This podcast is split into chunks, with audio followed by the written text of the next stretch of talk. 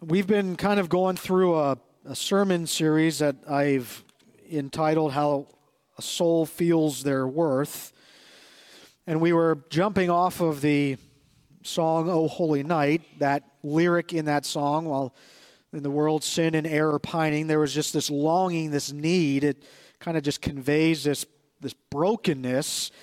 And on that morning, the soul finally felt its worth. The soul understands the lengths to which our Creator would go to reconcile us back to Him.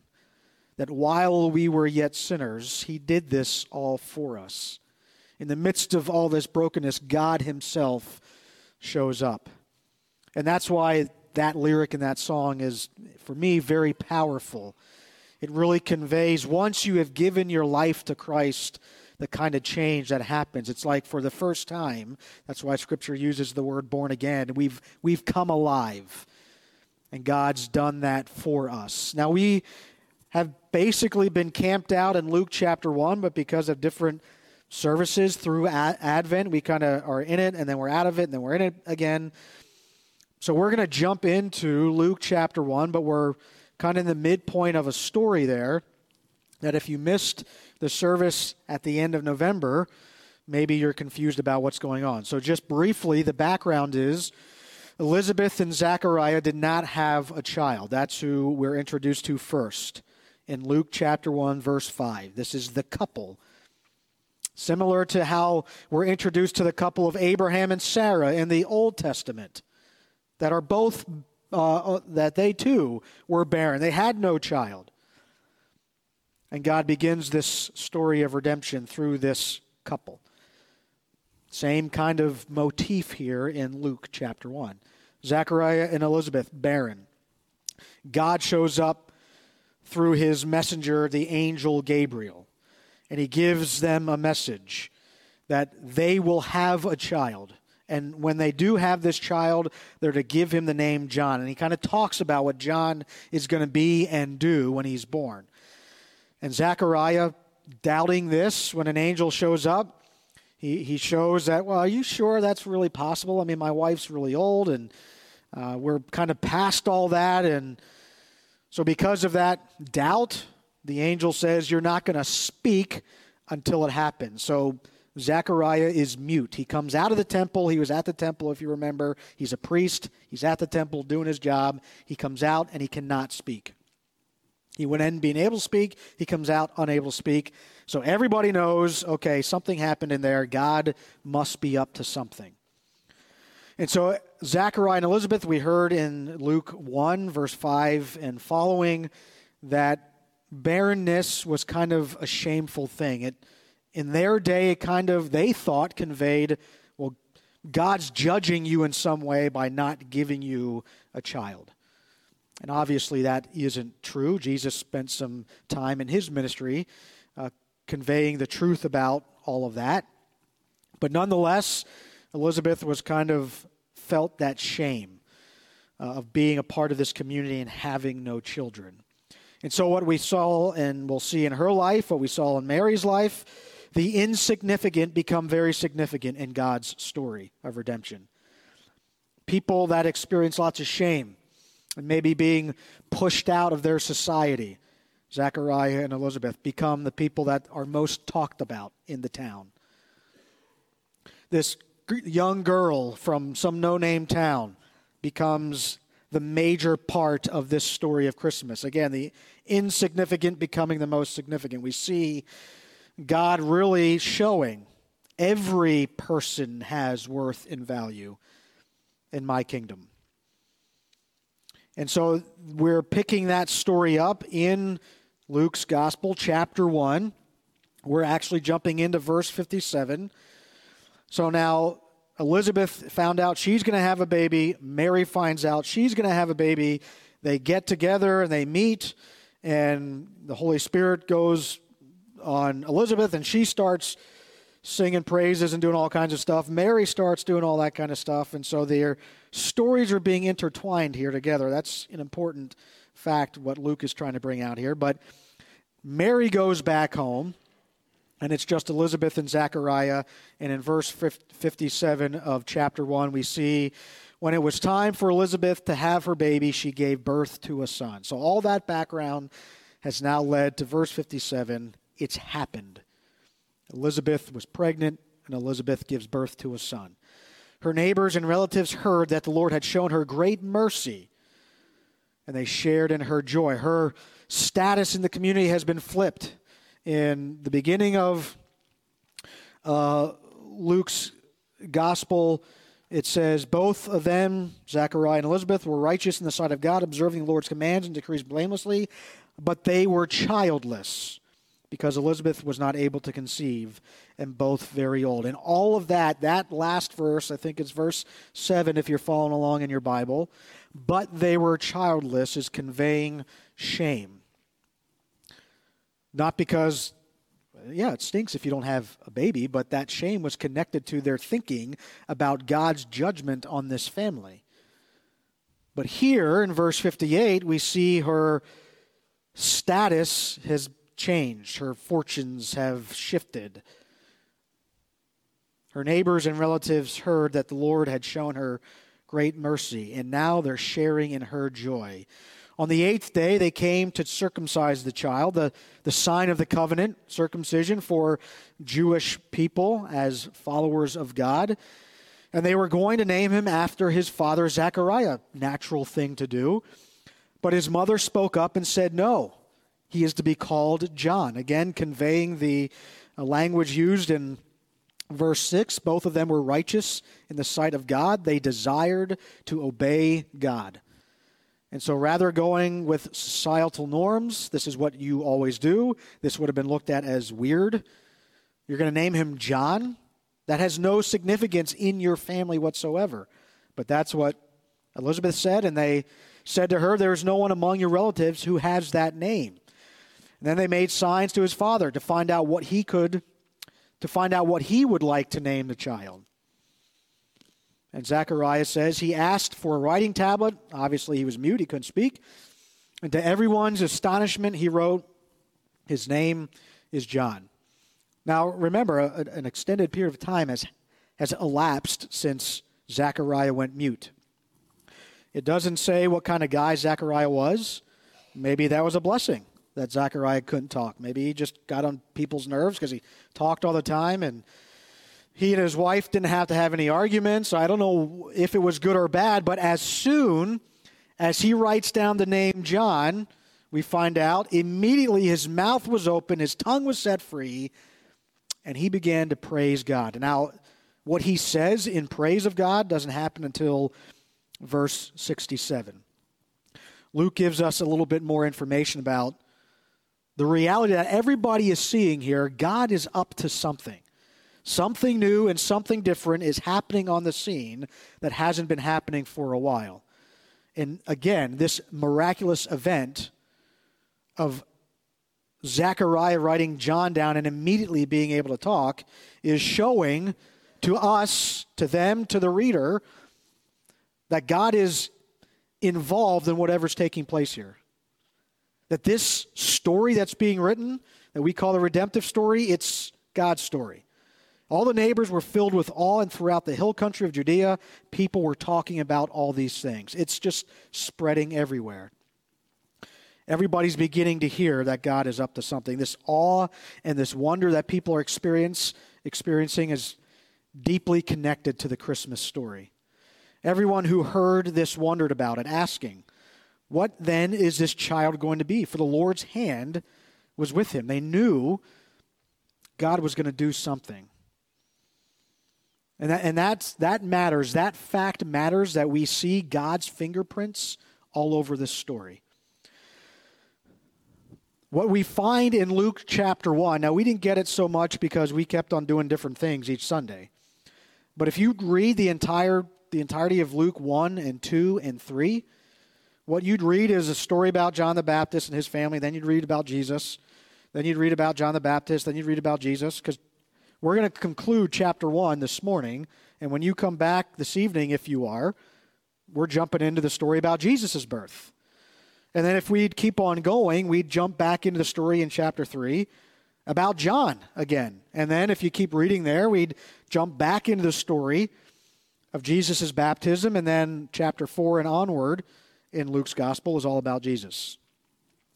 These stories are very intertwined because of what Luke is seeking to do in his gospel. What he, the good news he's talking about, that's what gospel means, good news, didn't just start when Elizabeth and Zechariah got pregnant. It started a long time ago. And what they're actually showing is God is showing up in a way he hasn't showed up in a long time. Now you got to remember there's a what we call between, you know, in your Bible, it goes from Old Testament to New Testament and depending on what kind of Bible you have, there might be some explanation about what's taking place in what we call the intertestamental period. The conclusion of the Old Testament, the Lord is no longer speaking through his prophets as he had done in the Old Testament.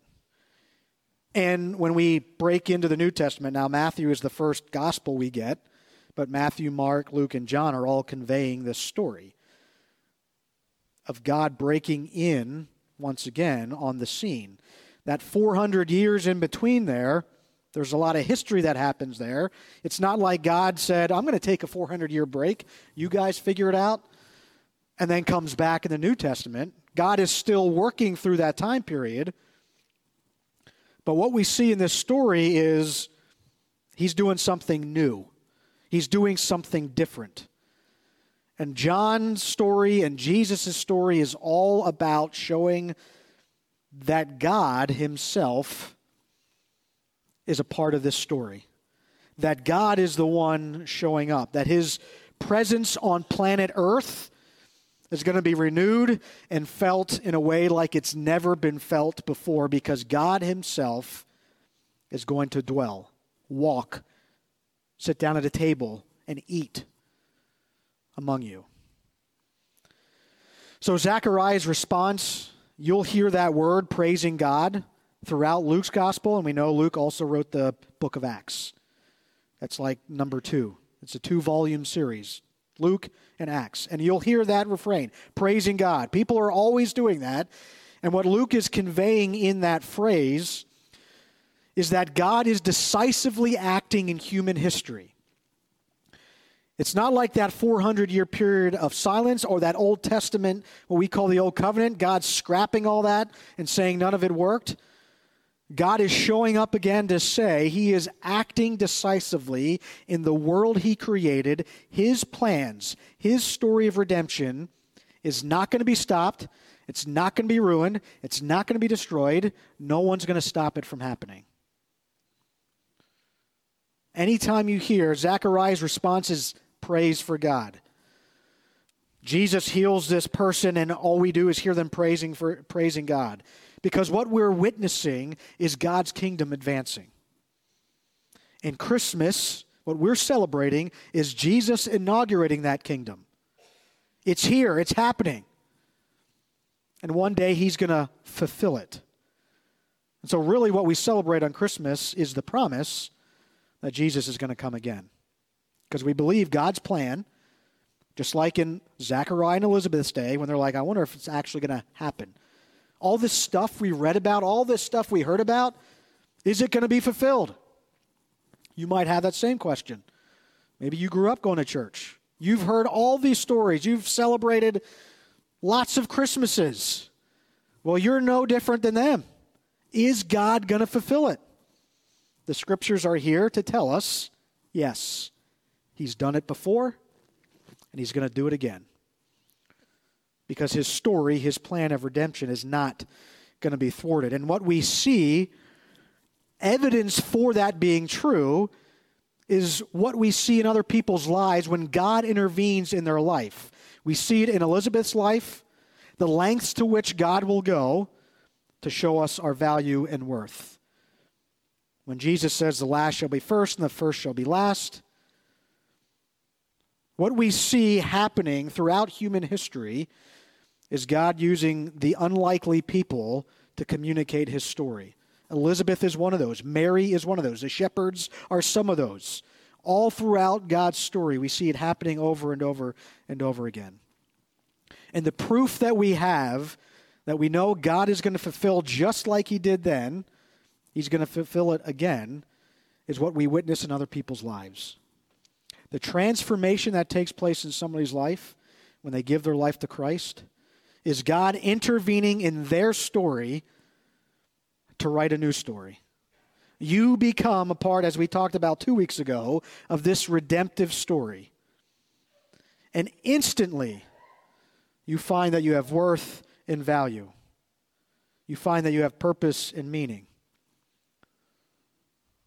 That's what God gives as soon as you become a part of His redemptive story. That's one of the things that I've said we are struggling with mightily in the United States of America. You can go read any study, any statistic, and you don't need to go that far. Just look at your own family, your own friend group, your own coworkers. The amount of anxiety and depression we deal with today. Kids in, as young as elementary school going to see a counselor every week because they're dealing with it. The amount of issues that we have in which people, and I've tried to help people get into counseling, and they'll call and they say, Well, I can get you in six months from now. Because they're booked with people in therapy and counseling.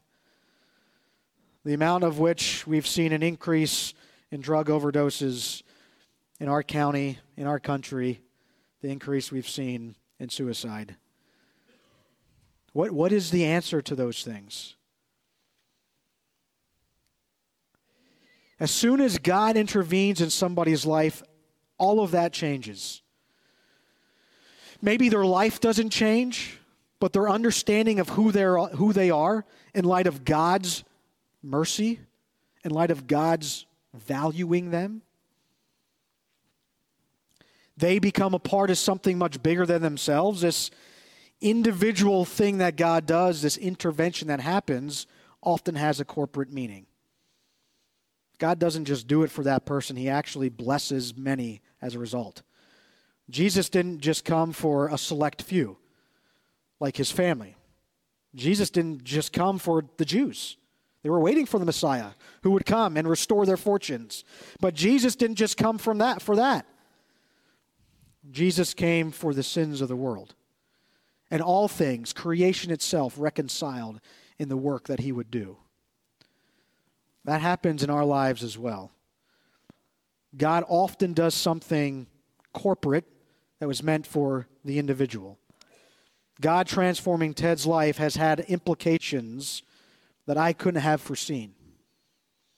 This is why we've talked about this, and I know that your favorite Christmas movie is going to be It's a Wonderful Life because I've told you why it is the most important movie of Christmas. And I'll watch it again tonight after evening service by myself because nobody else wants to watch it with me. But the whole story is about how God uses one life for corporate meaning. And I can I could start just naming for you. When God changed that person's life, how it changed their marriage, how it changed their family, how it changed their relationships at work or with their friends. It transformed the way that they coach these kids. It's changed how they are a son or a daughter to their mom or dad. Everything about them changes. This is what God does in somebody's life. This is Elizabeth and Zachariah's standing in their community was forever different. Mary's standing within her community is forever different. In fact, the entire world views her, this insignificant girl, at least through the culture's lens, this insignificant young girl, is now worldwide renown because of her obedience to God. This is the Christmas story is giving us the, the framework by which we can help people dealing with all that I have shared the, the brokenness, the pain, the suffering that happens as a result of the world in which we find ourselves. Leads to, to Zechariah. Remember, he said, and Zechariah was filled with the Holy Spirit and he began to prophesy. And when he began to prophesy, verse 67 begins his praise of God. Whatever uh, was on his heart, he begins to share. And he begins that in verse 67. His father, Zechariah, was filled with the Holy Spirit, and he prophesied, and this is what he said. Verse 68 Praise be to the Lord, the God of Israel, because he has come to his people and redeemed them. Now, if you were doing some study, you would see how that verse has lots of connections with Exodus. You got to go all the way back to the beginning of your Bible Genesis, Exodus. And Zechariah is simply restating something that was stated back in, that was stated back in the book of Exodus when God redeemed, rescued, saved his people from slavery in Egypt. Another 400 year period. Zechariah is apparently making some connections with that rescuing, that redeeming, with what God's doing right now through his son who is going to be preparing the way for the Lord, for God coming to earth.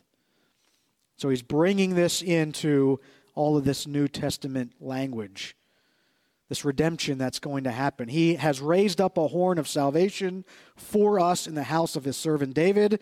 Again, you got to go back to the Old Testament for any of that to make sense of what God promised that he would do through the line of David. You need the Old Testament for all of this to make sense in the New Testament. God fulfilling his promises, as he said through his holy prophets of long ago. In those days, God spoke through the prophets.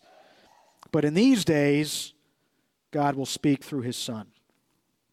It says elsewhere in Scripture salvation being saved, salvation from our enemies and from the hand of all who hate us, Zechariah says, to show mercy to our ancestors and to remember his holy covenant. Old Testament, if you translate Testament, it just means covenant. New Testament, if you translate Testament, it means covenant. That God remembers the covenant, the promise he made with Israel, but the promise he made with all of humanity and providing a way of redemption. The oath he swore to our father Abraham, now we're going back even further than David, to rescue us from the hand of our enemies. This is again language from the Exodus. Moses says, Let my people go so that they could go and worship God. Rescue them so that they might go and worship God and enable us to serve him without fear. And he continues in verse 75 in holiness and righteousness before him in all of our days. And you, my child, now he's speaking specifically about the baby who was born, whose name is John, will be called a prophet of the Most High. For you will go on before the Lord to prepare the way for him, to give his people the knowledge of salvation through the forgiveness of their sins. This prophet, John the Baptist, is preparing the way for the Messiah who would come, not just for Israel, but for the salvation of the world for the purpose of not just freeing them from their enemies, who happened to be Rome at that time, but for the purpose of freeing them from sin, Satan, and death itself. The forgiveness of their sins. Because of the tender mercy of our God, again, that word mercy is important by which the rising sun will come to us from heaven to shine on those living in darkness in the shadow of death, to guide our feet into the path of peace. And Luke concludes this little portion because we're going to jump into the Jesus story tonight at 7 o'clock. He concludes this portion, and the child grew and became strong in spirit, and he lived in the wilderness until he appeared publicly to Israel. So you don't get that till chapter 3.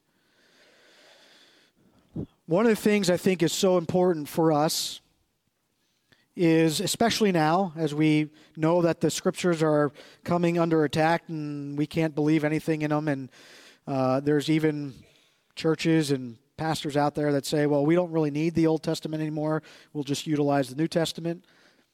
Everything I just read for you doesn't even make sense without the Old Testament because God began doing something all the way back then in the book of Exodus.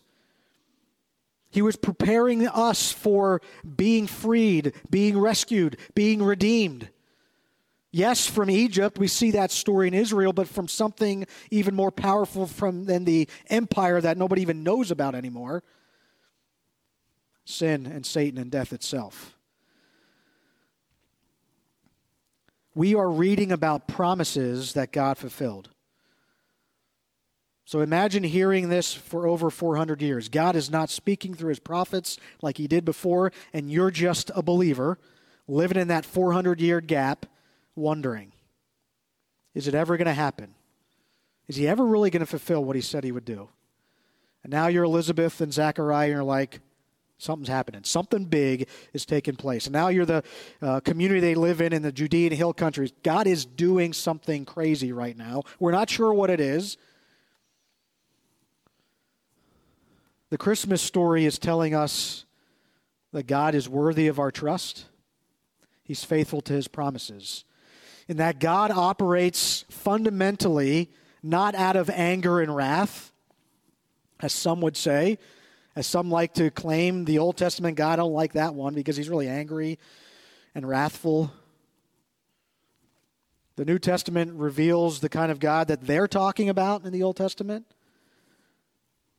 Zechariah uses the word tender mercy. Elsewhere, we just read about the mercy of God. It is fundamental to God's operating and acting decisively in human history. For God so loved the world, not because God so hated the world, because God wanted to burn the world up. Yes, God is angry at sin, and the problem is we're not as angry as He is about sin. We ought to be angrier about it because do you see what it does to people's lives? It destroys it. So, yeah, God's angry about sin. But God's fundamental behavior, the way He operates, because of His tender mercy on our behalf, while we rejected Him, while we we're yet sinners, He sends His Son he breaks into human history. God sees the brokenness throughout the world and he says, I'm going to do something about it. And while he will bring judgment on sin and on righteousness and on holiness, and I'm thankful that he will because his justice is supreme and it is completely right, and I see all the injustice in our world, and I say, God, please do something about it. And he says, I have. I've spoken to all of humanity on that Christmas morning. And what I'm preparing all of you for is a life of worship and service of me because I am coming back to reconcile all things back to myself once and for all. I've done it before, and I'm going to do it again. And so now we're in that waiting period. That's what Advent is waiting. We're in that period where we're waiting for that ultimate rescue, that ultimate redemption, that ultimate reconciliation of all things back to how God originally intended them to be when he says, For it is good. He created and is good. He created and is good. So Zechariah says, and he's simply repeating what they did in Exodus, the whole purpose of all of it, this whole rescue. Let my people go so they might go out in the wilderness and worship you. In Exodus, the fundamental nature of who we are, the essence of who we are, as this community brought together through the work of Jesus Christ is one of service and worship. Now, we talked about all that when we did our sermon series of going deeper. We used the nice church word that we call sanctification, maturing as Christians, holiness, God setting us apart. This life of service and worship doesn't mean that that we just spend our entire day at church because we know the church isn't this building. What's the most important thing that we can do for God? Something all of us can do to love the Lord your God with all your heart, mind, soul, and strength. That's what service and worship to God looks like. How are you going to love God with all of that when you go to work on Tuesday? When you go to be with that group of people? That's all that we're talking about here. It's not I mean, I'm glad you're going to come back on today. Like, Two church services in one day? What's gotten into you people? But what he's talking about is a way of life our behavior, our language, the way I interact with my wife, the way I interact with my children. He's talking about our way of life. That when we begin to operate in a way that, sh- that we realize why we're made, what we're made for, instantly we get purpose and meaning. So, wherever you are, if your attitude at your job is, I hate this place, I wish it would, well, I won't say that. I shouldn't say that because we are live streaming here, so I'm not going to say we should burn it to the ground or something. Um, so we'll delete that, edit that part out. But your attitude conveys something to everybody you're around at work. And what all that Zechariah is saying is that we've been redeemed, we've been rescued for a life of worship to God. And so our entire lives become one of, of worship to Him. We went to visit uh, Elmer and Gladys Davis, who are members of church, but physical things, they can't be here. So we took the kids there, and another group of us went there, and they told us that sometimes they just sit in their living room. They don't turn the TV on, they don't listen to anything, and they just kind of start talking about the past. They just start talking about their life, their kids, their grandkids, life before they were married, life when they got married. They just start talking about their past for the purpose of realizing all that they've been gifted. And in the midst of dealing with some major physical challenges, you know what I heard? Joy, love, hope, peace. All of that comes because they understand why they were made and what they were made for. And it was kind of like they're giving this offering back to God. Thanks, God, for that time in our life when we were 50 years old and this took place. We deal with a culture that struggles to find any meaning in life whatsoever. Christmas really gives us something different. They struggle with having any purpose. What's it all for? Just getting up and going to work every day? That's what life is all about? Well, if that's how you view it, I guess that is pretty depressing because you hate your job. But what if God's called you to something more? What if your life is about something else?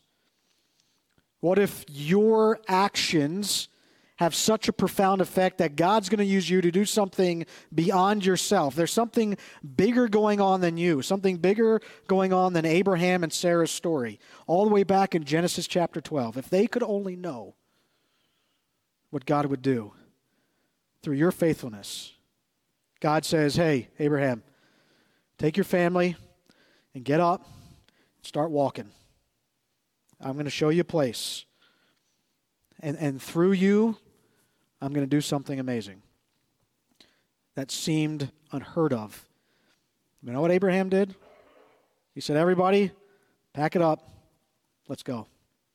That first step that he took, the redemptive story starts being written. The faithfulness of Zechariah and Elizabeth. No, we're not going to call him Zechariah. We're not. We're going against all societal norms here. John. Zechariah's mouth instantly opened. They took that step. God starts rewriting that story. That's what God's offering to us. The brokenness that we see in our world isn't going to be changed because everybody gets super excited about Christmas. Because guess what? On the 27th or the 26th, depending if you took off, the job you hate, you're going back to it. So there's got to be something more than just that day. God's made us to know Him, to love Him, to serve Him with our lives. This past Advent, uh, Jess and I and Lily and Leo do an Advent devotional. And so every day we're doing a devotional. They have one for kids, we have one for us, but then usually at the end of the week, We'll go through each day together, and this particular one has a little ornament that you put up on the tree. And for us, that's extremely important. Because as much as we love doing all the traditions about Christmas, and we have lots of fun ones, the one thing I want my two girls to know is that they were made to know and to love God. And Christmas says this is how much God loves you. The lengths to which he will go to show you that. That kind of God's worthy of our trust and offering our life back to him. So I don't know what they're going to do. Maybe she'll be a chef. Lily, you want to be a chef? No? Maybe she'll be an engineer, a teacher, or the hardest job in the world, a stay at home mom. It doesn't matter. Wherever God takes her, her life is one of worship and service to the King of Kings and Lord of Lords. That can really change somebody's outlook on life. When you actually, maybe for the first time, understand why you were made and what you were made for. Christmas has the power to do that because it's not a day. It's about the one who came to rescue us, to save us, to actually make us into a new people. He's creating a new humanity. We know what humans look like, but we also know what redeemed humans look like. And you'll know them by their love. We demonstrate a life that is different than a lot of the interactions we have. That happens when we put our faith and trust in Jesus Christ. And God takes our story and flips it upside down and uses your life to impact everybody else's life. You have an opportunity to experience that, and you have an opportunity to convey that because tomorrow you're going to celebrate Christmas. And I don't know what your family looks like, I don't know what your groups look like. But I bet you there's somebody there that needs this good news. And God's taking the past. Our remembering of this story gets us ready for when He comes again.